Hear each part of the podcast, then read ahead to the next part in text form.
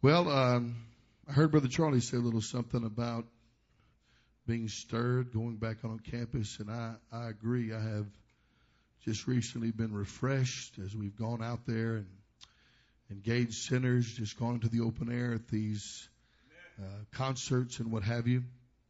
You know, when you step out by faith and you embrace the call of God and you engage the lost and the spiritual blood will begin to flow, amen, so to speak.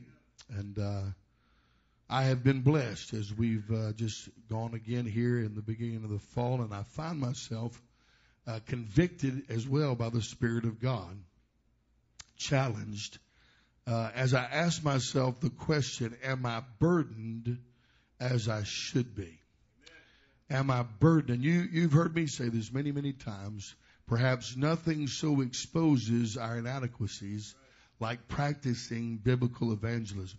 If you can go onto the street or the open air and preach and engage sinners and just walk away and, and not be, you know, convicted or compelled in your spirit to press in and you don't see there's a need to be, you know, more equipped, more anointed, to know, to know Jesus in a greater way that you can rightly or accurately represent Him, then there's something wrong with you. Amen.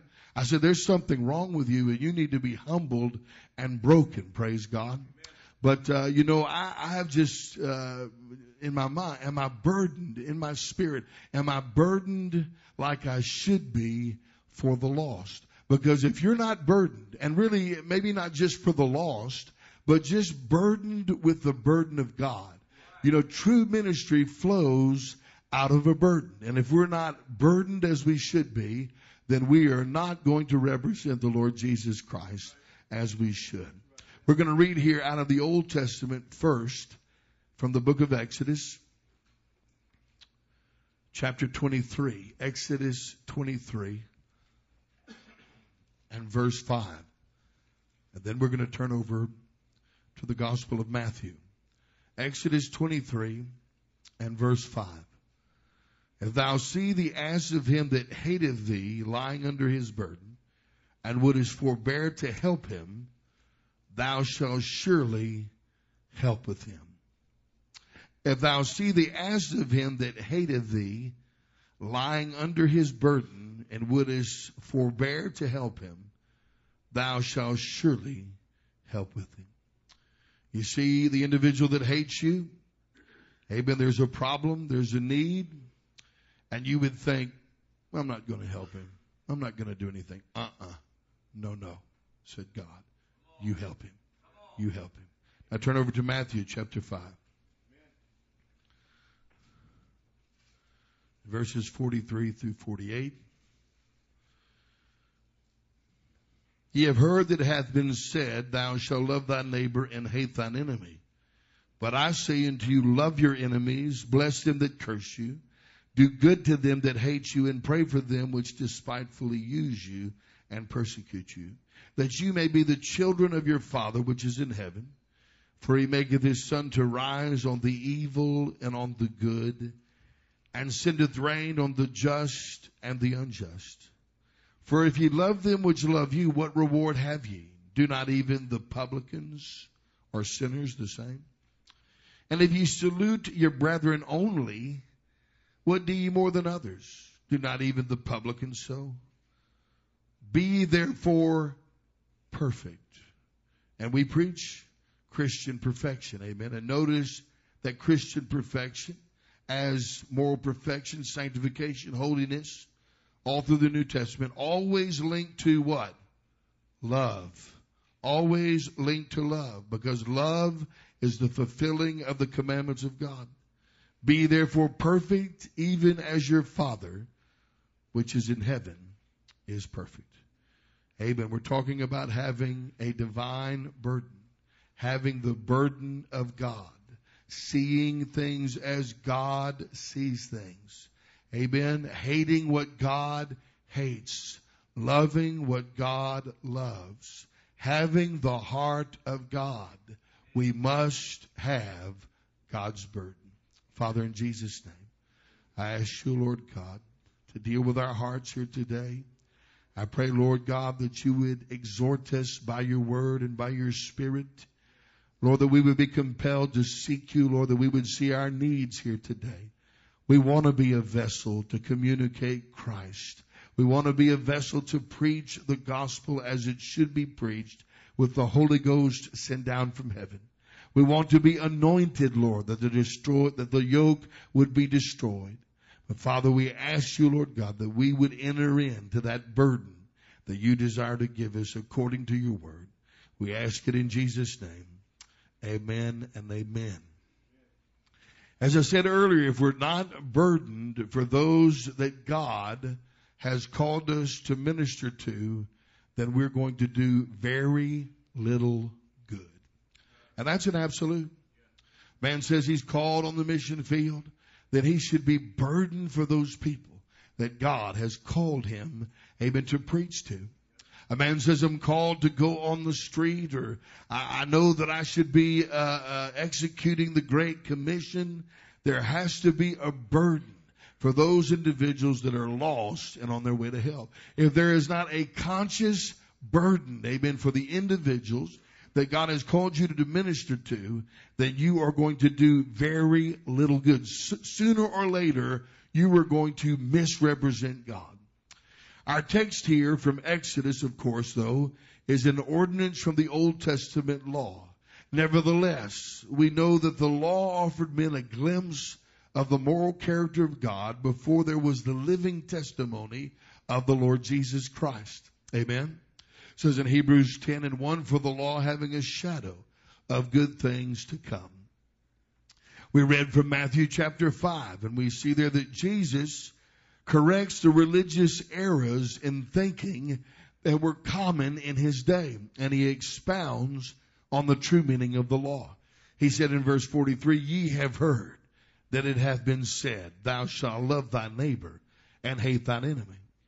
Now, like the new, the old covenant commanded God's people to remain strictly separate, to be pure, undefiled, and uninfluenced by the pagans.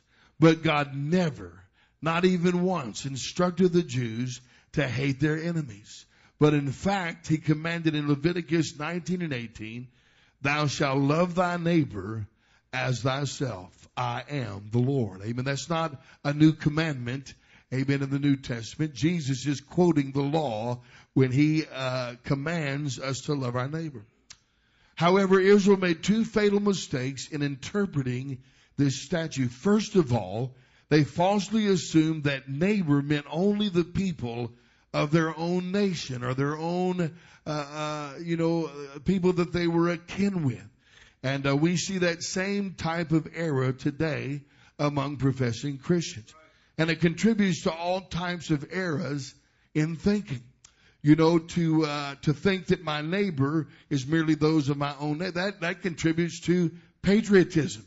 And you see a lot of people blinded from particular truths. They refuse to receive instruction from the Word of God because they exalt their bias towards those who are part of their own nation. Amen. Patriotism. It contributes to racism when people are biased towards those of their own race and they refuse, they cannot, it, it hinders them from receiving from the Word of God. Amen. It contributes to uh, family idolatry when it's just me and mine, that type of mentality. I'm going to take care of mine. I'm going to take care of my family. We know that that's a truth, but that can blind you if it is not, you know, uh, received in the right priority. But Israel, first of all, amen, they had interpreted that statute. They assumed that neighbor meant only those of their own nation. Secondly, they reasoned that this gave them liberty to hate their enemies. But we know that Jesus corrected such carnal theories. In Matthew chapter 5, he does so by precept, and we read that. But later at Calvary, he conclusively and eternally reiterates the same principle by practice. Amen. And no one can argue with what Jesus did. Amen. He loved his enemies. Amen. He loved his enemies, which includes you and I. Amen. Which includes you and I. Now it stands to reason it requires no divine grace to love and to do good to those who love and do good to us. Jesus, as we know, confirmed this when he said, For if ye love them which love you, what reward have you? Do not even the publicans the same. That's typical to the human experience. That's typical even for sinners to do good to them that do good or, or them that love uh, them. But it requires a supernatural burden to do as God has done in sending Christ to die for the ungodly. It says in Romans 5 and 8, but God commendeth his love toward us. And I think that's very important that we remember that that plural or all inclusive term us is used so we can remember. Amen. We were part of that. We had need of divine sacrifice. Amen. God commended his love not just toward them, not just for a need to breathe. Amen. Not just for the Illusions Club patron. God commended his love toward us in that while we were yet sinners, Christ died for us.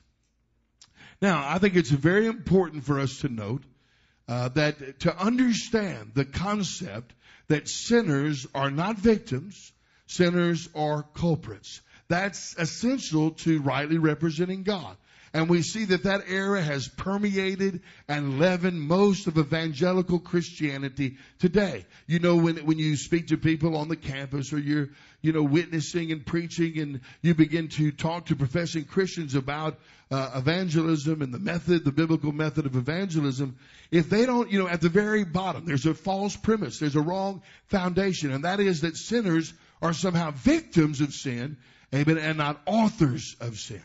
And uh, from that mentality, if you don't get that straight, it doesn't matter.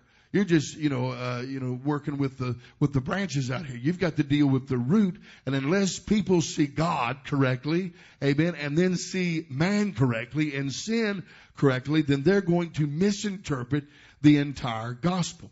But it's also just as important, amen. Once we recognize that sinners are authors of sin, culprits of sin, it's important, essential, imperative that we remember that we were once sinners. And God had mercy on us. Amen. If you forget that, you're going to misrepresent God. Amen. I thank God. You know, I deserved hellfire. Amen. You deserve to go to hell. Amen. We, we didn't deserve anything from God. We didn't earn anything from God didn't have to save us but he did save us. And so likewise, we're sent to be a vessel of blessing, a vessel of light to the ungodly, to the unlovable, to those who deserve the judgment of God. But we need to remember they, like us, no, they deserve the judgment of God and they need to be warned and they need to be told, they need to be instructed in the ways of righteousness. But yet, we must have the compassion of God toward those individuals. Somebody say amen. amen. I believe contained in this Old Testament ordinance is a brief outline whereby we can learn how to maintain and to, or to obtain and to maintain a burden necessary to rightly represent God. Amen. Let's look at it here in Exodus 23 and 5. And this is going to be our primary text. We see that it begins, if thou see if thou see. You see, sight makes us culpable. Amen. Seeing, recognizing, knowing makes us culpable. And not only that, sight is necessary for vision. Now, you see, we, by going out to the Illusions Club, by going to LSU, going to SLU, by standing in front of the Joel Osteen Crusade or Billy Graham Crusade, or wherever we may go, as we should be going, we're saying, that we see. So there is a moral obligation. Amen. We have gone and we must go. And because we see, we must reach out. But there is more to simply going and speaking for us to meet our moral obligation to those. It says, if thou see, to fulfill our God ordained call to love, it will first be required that we see. And to see, amen, we're going to be burdened. And I believe to be burdened is essential to truly having a vision. In other words, if someone says, I have a vision, God has given me a vision to be a missionary. God has given me a vision to be uh, an event. God, I have a vision. God has given me a vision to go to the nursing home, to the prison, whatever it may be. I believe if you say a vision, but you're not burdened, then you're a liar or you're deceived. You must be burdened. Our call to loving action begins though with the faculty of sight. Amen. We must see. Amen. And when we see something, it is going to affect, amen, our inner man. You know, I, I think back in the early days of my Christianity, and of course, the first thing uh, that I saw as far as, you know, an outreach to the lost, I saw that I needed to fulfill the Great Commission. And God almost immediately sent me to the street and to the open air. It was not a passing hobby. It was not something that really even was isolated to a given day. Amen? It was not something that I just got stirred up about at camp meeting. It was a passion. It became an all-consuming thing. Amen. I, I you know, uh, I didn't know about, you know, one day I'm going to pastor or be an evangelist. I wasn't thinking along those lines. I knew one thing. God called me to preach. I'm living uh, right next to LSU. God called me to preach over here where I used, that's where I began. At what? Jerusalem! And I'm going to go here where I used to be lost in my sin, where no one told me about Jesus, where I was never confronted with the truth, and I'm going to preach the gospel. But there was a burden that came upon me. Amen. I saw a need. And then there was action. Amen. You know, when I began to, uh, first it, uh, it was in front of the bar rooms that I used to uh, go to. And then it branched out into the campus. And, you know, it wasn't just something, well, on Tuesday I preach on the campus. And I know we preach on Tuesday and that's fine. And I'm not necessarily speaking about, I had a lot of time as a single young man. But it wasn't just that I preached. Amen. At night we would go out there and pray and, and, wrestle with God for souls. We were believing. We were expectant. It was something that we did. It was an all consuming thought. We were driven. We were burdened to glorify and, and magnify Jesus and what he called us to do. I remember years later when I began to, I had told right up the road here at, uh, New Day Church, I told the pastor, he said, what are you going to do one day uh, when you pastor? I said, pastor? I'm not pastor anybody. I'm not, I'm not called to pastor. I'm called to, you know, preach out on the street. That's what I'm called. I, I didn't have any idea that I would pastor a church. Never thought that I would. And, uh, wasn't shortly after that though. Suddenly I became very burdened. Amen. I saw needs. Amen. Just, it began to consume my thoughts.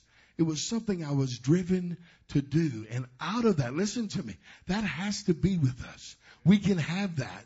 Amen. And we all must have that if we're to minister. But it begins with seeing. In the natural sight is the ability of our eyes to gather visual information and send it to the brain. The brain then translates this information and this is properly called vision. Think about it. If there's a man that's blind, a blind man, he's unable to conclude or make any decisions, whether it's night or day, even whether it's winter or summer, unless he relies on his other senses. So it's said, amen, that he is a blind man or that he has no sight, he has no vision. Hence, sight gives us vision and vision enables us to rightly discern conditions as they truly are. Thus, apart from the ability to see, there can be no vision. Amen. And I believe a vision and a burden are basically synonymous. We know when Christ came, He opened the blinded eyes. We see this time and time again throughout the Gospels. And I believe that this offers us a twofold lesson. Number one, yes, God wants, amen, to heal people with natural blindness. Amen. It's His will, will to heal, amen, the sick. But the second thing that I believe that that teaches us in the spirit, amen, it's the will of God that we rightly see. He wants us to see, amen, as He sees. And not only that, He will provide us with that vision, with that divine revelation, if we will seek Him for it. Amen. We are commanded essentially to see. One of the marks of a backslidden heart is the dulling of the spiritual dis- uh, perception. Not being able to see rightly. Not being dull of hearing. Amen. A hardness of heart to receive by faith the Word of God. When we grow spiritually cold, we forfeit the privilege and the ability to see as God sees. And think about it. There's nothing perhaps, you know, more valuable. Uh, what an honor, what a privilege to see as God sees. And if we don't see as God sees, and we don't have the perception or the vantage point of the Lord Jesus Christ, amen, then how can we really do effectively the work of Jesus Christ? Which we are called to do. This is commonly referred to as spiritual blindness. A man under the old covenant could perhaps shirk his responsibility by offering the excuse, I saw nothing. But under the new, Jesus commands us to anoint our eyes with eye salve that thou mayest see. Now what is this salve that Jesus commands us to uh, ask or to pray for. Amen. Well, salve is nothing more than divine revelation or the divine perspective via the Word of God and the Spirit. You know, you just don't pick up a Bible and receive divine revelation. It's not intellectually discerned.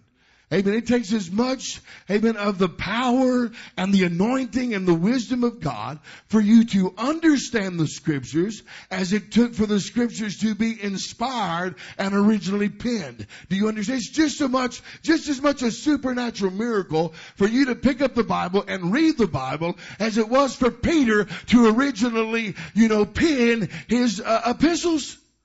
It requires God for us to understand. God for us to see. The seeing eye and the hearing ear, amen, they come from God. And we must constantly be crying out to God, amen, that we might see. You see, this is the command, that we would anoint our eyes, amen, with this divine eyesight. Because we'll never act until we first see. And yet we're obligated to maintain spiritual sight so that we will possess vision. And we're all familiar with Proverbs 29 and 18.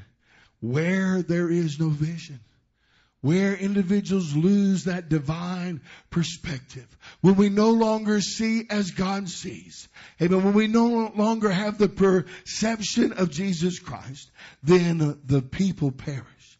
But he that keepeth the law, happy is he. You see, there's always a connection between the vision and submission to the Lord Jesus Christ or submission to the Word of God. Secondly, vision is imperative for the burden. And we see this communicated spiritually in this verse. If thou see the ass of him that hateth thee lying under his burden. You see, sight constitutes vision, and vision empowers us to comprehend. Amen. Again, a, a verse that uh, I've often quoted, mine eye affecteth mine heart. We must see what we see. And it, again, this is, this isn't always natural sight. Many times as you seek God, as you press into the things of God, the inner eye of faith sees and discerns things as they really are. Things that we formerly did not see or things that we were dull of understanding or that, it, it, you know, how many times uh, when God fills you afresh with His Spirit, as you begin to press in, that you make statements like, I hadn't seen this, you know, just yesterday or last week or I was in a spiritual stupor and now my eyes have been opened.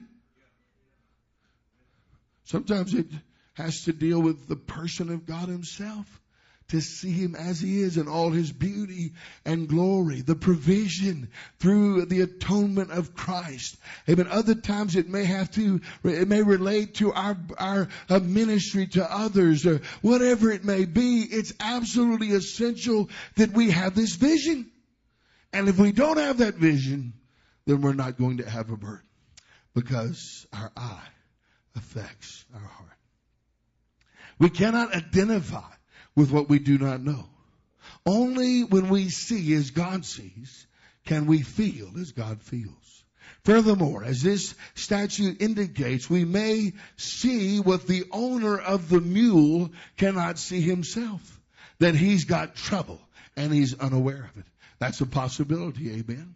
We can see things that other people may not be aware, of course, that sinners would not be aware of. Amen. We see a burden, amen, and we're commanded to take it up. More often than not, the enemies of God fail to see what we know, what the Bible teaches, that God's law has been slighted and they're in grave danger, but they do not realize it. Now they're willfully ignorant. They could know, but they refuse to know. Amen. They're willfully ignorant, and I'm not denying that. But nevertheless, amen, we are called to awaken or to alarm them.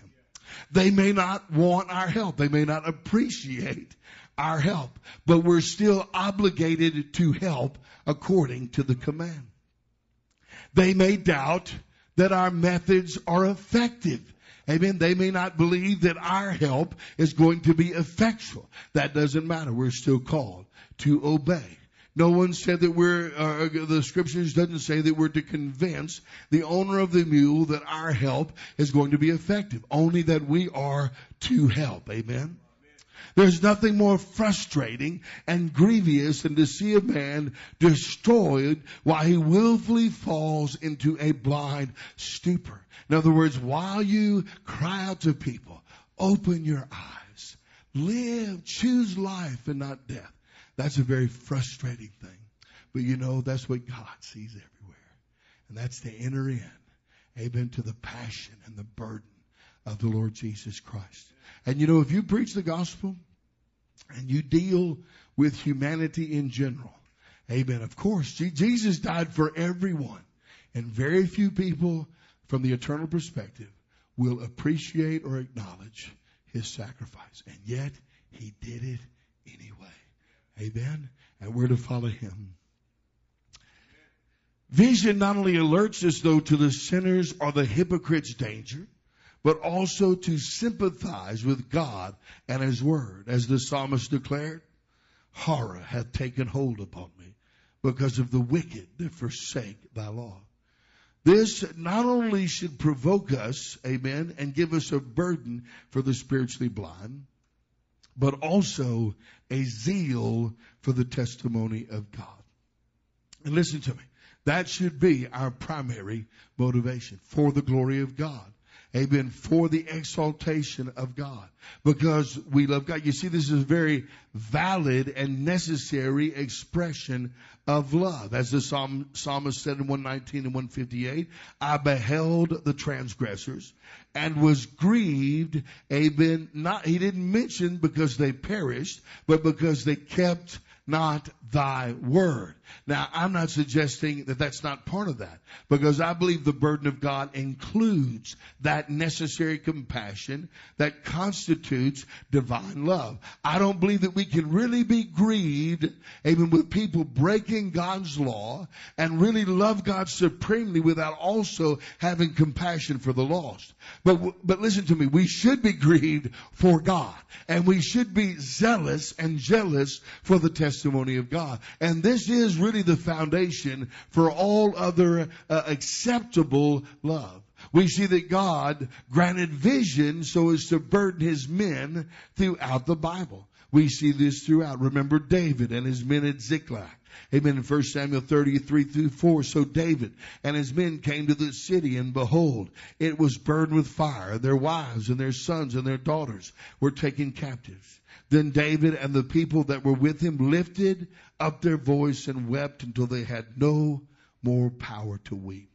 The Bible says of Moses, the future deliverer of Israel in Exodus 2 and 11, he went out unto his brethren and looked on their burdens. The psalmist said in Psalms 119 and 136, rivers of waters run down mine eyes because they keep not thy law. Isaiah the prophet was compelled to prophesy because he saw the burden of Babylon, which Isaiah the son of Amoz did see. You see how we must perceive. We must see. There must be vision for there be, to be a burden. Jeremiah was called the weeping prophet because he saw and he was burdened. Jeremiah 9 and 1, Oh, that my head were waters and mine eyes a fountain of tears that I might weep day and night for the slain of the daughter of my people. Again in Lamentations chapter 3, he said, Mine eye runneth down with rivers of water for the destruction of the daughter of my people. Mine eye trickleth down and ceaseth not without any intermission. Amen. Now listen to me when we, uh, you know, see all the, you know, the errors and all the, the uh, compromise and all the distortions of what's called the gospel in this hour, we should be burdened for those that claim to be a Christian. And, you know, think about it. And again, I, I, think back in my own experience. I know that it's possible to avoid all this error because somehow I avoided it. Amen. And it wasn't because I was smarter than someone else. I believe if a man really wants the Lord Jesus Christ, then God is going to providentially lead him to where he needs to be. And I can testify that that happened in my own life. But nevertheless, and again, there was human vessels that were sent into my life that knew the difference that were an example to me. And oftentimes they cleared things up that could have been confusing for me. You know, I, I told you in the beginning, I, I, knew that I needed to go on the street and I've uh, testified many times before how, you know, I wasn't saved a few months and took my dog down to Chime Street by myself and was very disturbed. It wasn't a week or two later, I met a man who regularly street preached. And there wasn't any more street preachers back then than there are now. But God providentially allowed me to meet someone to help me, amen, to be an example to me, to be an encouragement to me. There had to be that human vessel. And perhaps I would have continued to go. But it was a lot easier when I found someone who could open up the Bible and out of it, they were a living epistle, a testimony to me. See, we should have that type of burden. We look around, we see the destruction. Amen. There needs to be a burden for those that we know who are being deceived. In the New Testament, we see an example of this in the Lord Jesus Christ himself. Luke 19 and 41, and when he was come near, he beheld the city and wept over it. Therefore the pattern holds constant. Vision is a prerequisite for a spiritual burden. And a spiritual burden is something we must absolutely have. Now this is what you, you know, here this morning need to do. You need to ask yourself, do you go on the street? Do you go uh, to the Illusions Club, or do you go to LSU or SLU or to these events? Do you simply go out of cold, calculated duty? And again, I believe that those uh, disciplines are important. But listen to me, there's got to be more than that. To really be effective, there has to be a burden, there has to be a yearning of your heart to, first of all, rightly represent God. Without a burden, that's impossible. Burden translates into action. Thou shalt surely help with him. Amen. That's going to require him for you to really help. Amen. He's going to have to cooperate. But you're to reach out and you're to seek to help with him. Amen. He's got to want that help, but we have to extend ourselves. Our burden compels us to act. When we see, we gain vision. When a vision of need is presented to a regenerated heart, a burden then is generated. 1 John 3 and 17. But whoso hath this world's good, and seeth his brother have need, and shutteth up his bowels of compassion from him, how dwelleth the love of God in him? Now you know what? You think about this verse.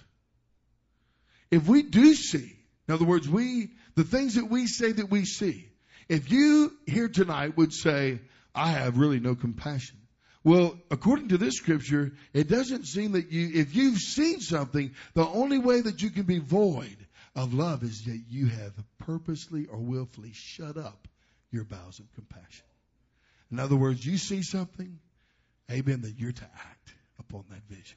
And if you'll act upon that vision, then God will bless. And see, as I open this uh, service, this message, I have been refreshed. I have been compelled. I have been constrained. I have been convicted. This is not, nothing new. It happens all the time. Even when there's a season of inactivity and then you begin to press back in, you begin to embrace the call, you begin to engage sinners. You're stirred. You're convicted. You see there's a need to be anointed by the Spirit of God.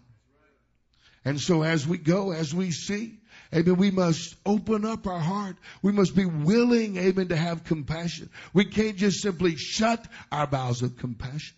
A burden will always compel the Christian to act unless he chooses otherwise against the Bible.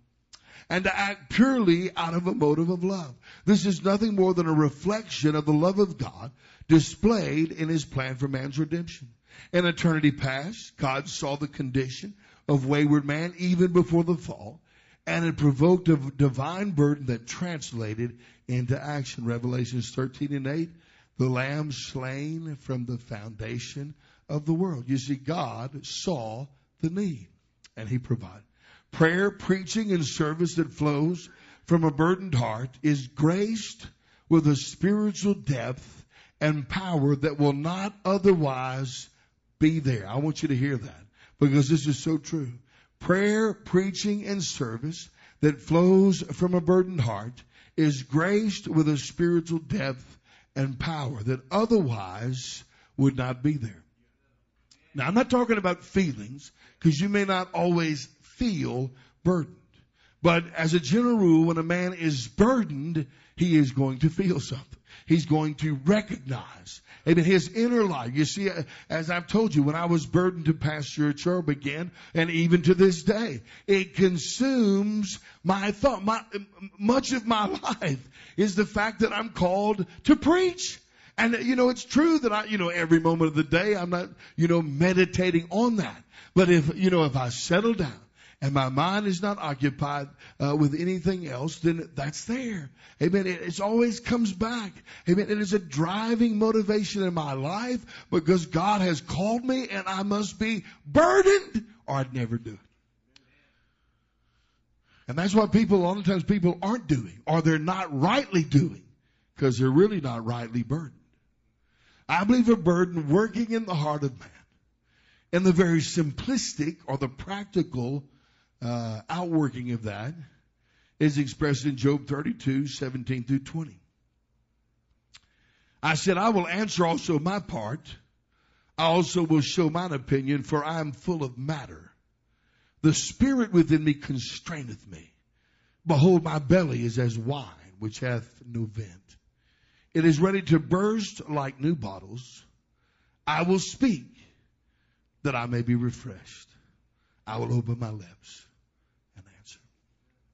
Now, this is speaking just about verbal communication. There's much more to the calling of God or ministry in general. There's much, much more to ministry than just speaking. But nevertheless, I believe this applies across the board. And this has been my experience.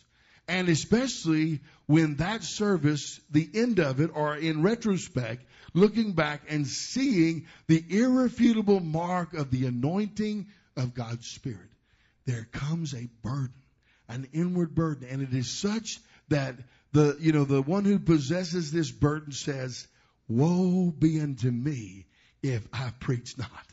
Woe be unto me if I don't. It's not like, well, I, am going to have to speak. It's time for me to speak. And you know, this is one of the things that I get convicted about because I can remember a time when I went on the street and, uh, you know, someone would have had to muzzle me to keep me quiet. Amen. Because it was just bubbling up. I'm going to explode if I don't open my mouth and speak the word of God. This is a burden that we need to have. And I'm not suggesting that every uh, single moment it must be like that. But if we're void of having this inward compelling, this constraint, this grace, amen, that drives us to do and drives us to speak, amen, uh, uh, the fear of God, if I don't do this, I'm going to be in trouble with God. I'm not going to fulfill what God has called me to do. Then we're not burdened as we should be. It could be just to be the wife that God called you to be. Amen. I, it doesn't necessarily have to be toward the lost, but whatever God has called us to do, we must be burdened. When we go, when we speak, when we pray, when we do, if we're burdened, we will be compelled to obey to find peace and rest with God. Amen. What a glorious thing to know I got something from God to say. I've got something from God to do, and I must do. Amen. It'll help you overcome any fear. It'll, it'll, it'll help you overcome every spiritual obstacle when you know I must. I must. I'm compelled by the Spirit of God. We must have such a burden. I believe the apostle Paul reveals one of the greatest secrets to his zeal when he said under divine inspiration that I have great heaviness and continual sorrow in my heart, for I could wish that myself were accursed from Christ for my brethren, my kinsmen, according to the flesh. Amen. You know, the Jews, like uh, with Jesus, the Jews were Paul's greatest antagonist. And yet he was so burdened that they would come to the knowledge of the truth. In fact, ultimately, this burden from the apostle was instrumental in his martyrdom. It pushed him. To go, to continue, to confront, to speak. He was burdened, David, and because of that, he glorified God. This epitomizes the spiritual burden I believe that God would desire us to have. And not only that, listen to me. If God commands us Amen. If we see to help, then we are obligated to act. Is that right? And if we're obligated to act and obligated to see and act in the love of God, then if we'll pray for God to give us such a heart, then He'll do so. Amen. That we can be burdened. It's very simple, not complex. Shouldn't be confusing. Amen. It's something, and, and this is the thing. When you really begin to consider you know, all the things that we have need of, there's so much to pray for. We shouldn't have any problem having a prayer meeting around this place. There's so many needs. Amen. We need the anointing of God's Spirit. Oh, I tell you, I can remember a time going in front of a place like Need to Breathe. We were out there and I just thought how, uh, you know, many times, uh, you know, 20 years ago when I was in front of the River Center, me and two or three other people with a little, you know, poster board we drew a Jesus on. Amen. And just went out there and stood, and we believed that three of us, four of us, 15, 12, uh, 10, 15,000 people poured into that river center. We believed we had the Word of God and that we were shaking that entire River Center. We were absolutely convinced, amen, that we were there with the Word of God and that that Word was effectual, amen, and we had more power, amen, available to us to do what God had called us to do than we would ever need to reach those 15,000 people. It is a glorious privilege to do the will of God, and we need to be burdened to do it. Let's stand here this morning. Praise the Lord. If we'll ask, amen. And if we'll believe, then God, I believe, will burden us. We say that we see, and I believe that we do to some degree. We see things that we should see, and therefore we should have vision. We see the enemies, our enemies, have need. We're not, we're not to excuse sin in any way. We're not to excuse sinners in any way, but we are to intercede for sinners. And we're to allow, amen, our heart to be tender and broken toward those that are lost. If we'll come in these altars and ask God, I believe He'll visit us.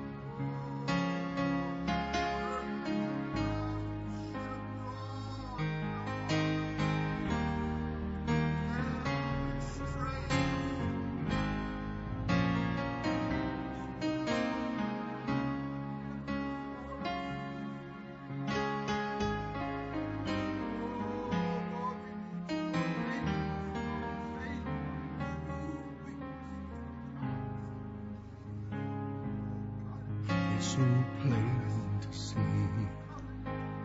Time is getting shorter. Anyone can tell this world just cannot stand all the things that God created in their beauty. They are now being destroyed by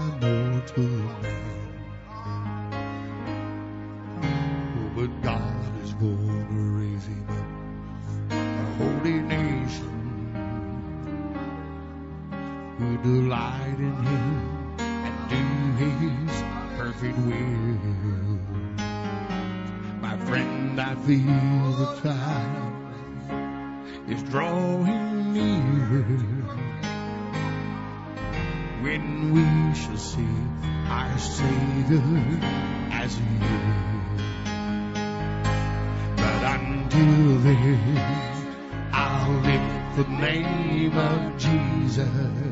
And until then, I'll lead His lost sheep to the fold. I'll tell the world Jesus lives. He still saves and He still gives. You can still find sweet refuge for your soul. It's so plain to see the time is getting shorter. Anyone can tell this old world just cannot stand all the things that God created in their beauty. They are now being destroyed by mortal man.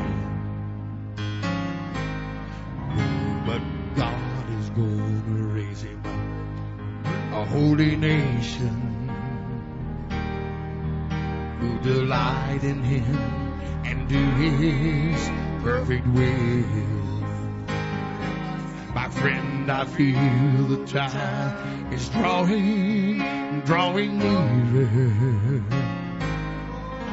When we shall see our Savior as He is.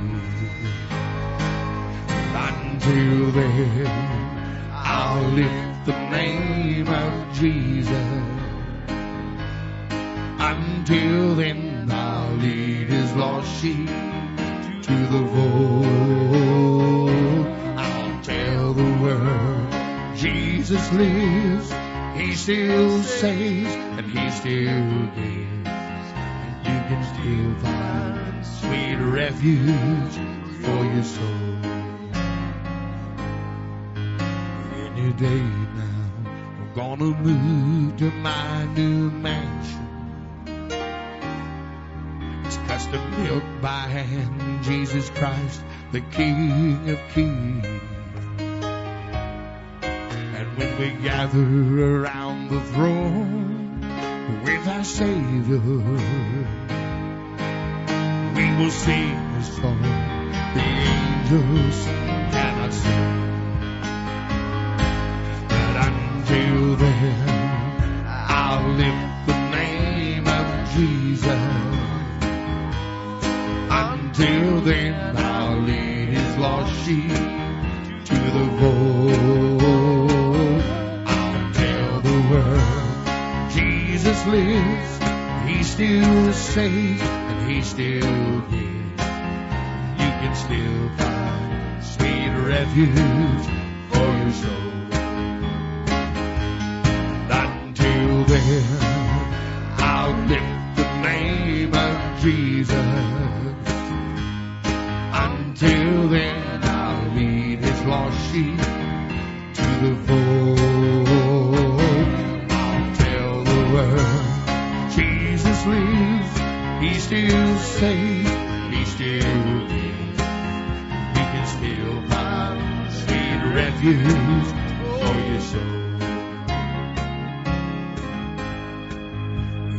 plain to see. Time is getting shorter. Anyone can tell this old world just cannot stand for the things that God created in the beauty. They are now being destroyed by mortal To raise him up a holy nation who delight in him and do his perfect will. My friend, I feel the time is drawing, drawing nearer when we shall see our Savior as He is. But until then,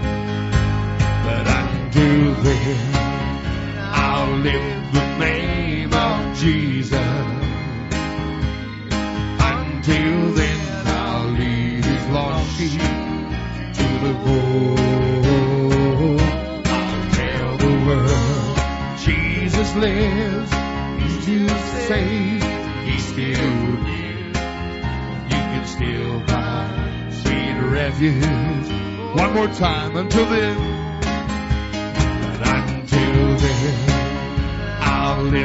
Name of Jesus.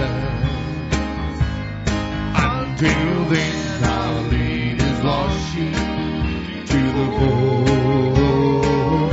I'll tell the world Jesus lives. He's still safe.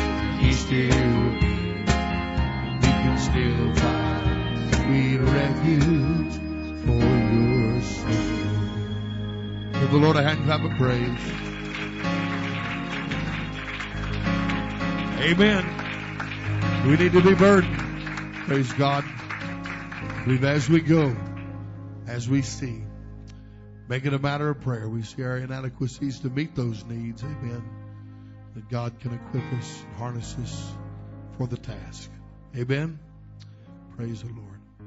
Brother Charlie, would you dismiss us? Let's pray for those students we preached to and uh, those individuals in that band that we preached to as well, brother, as we're dismissed.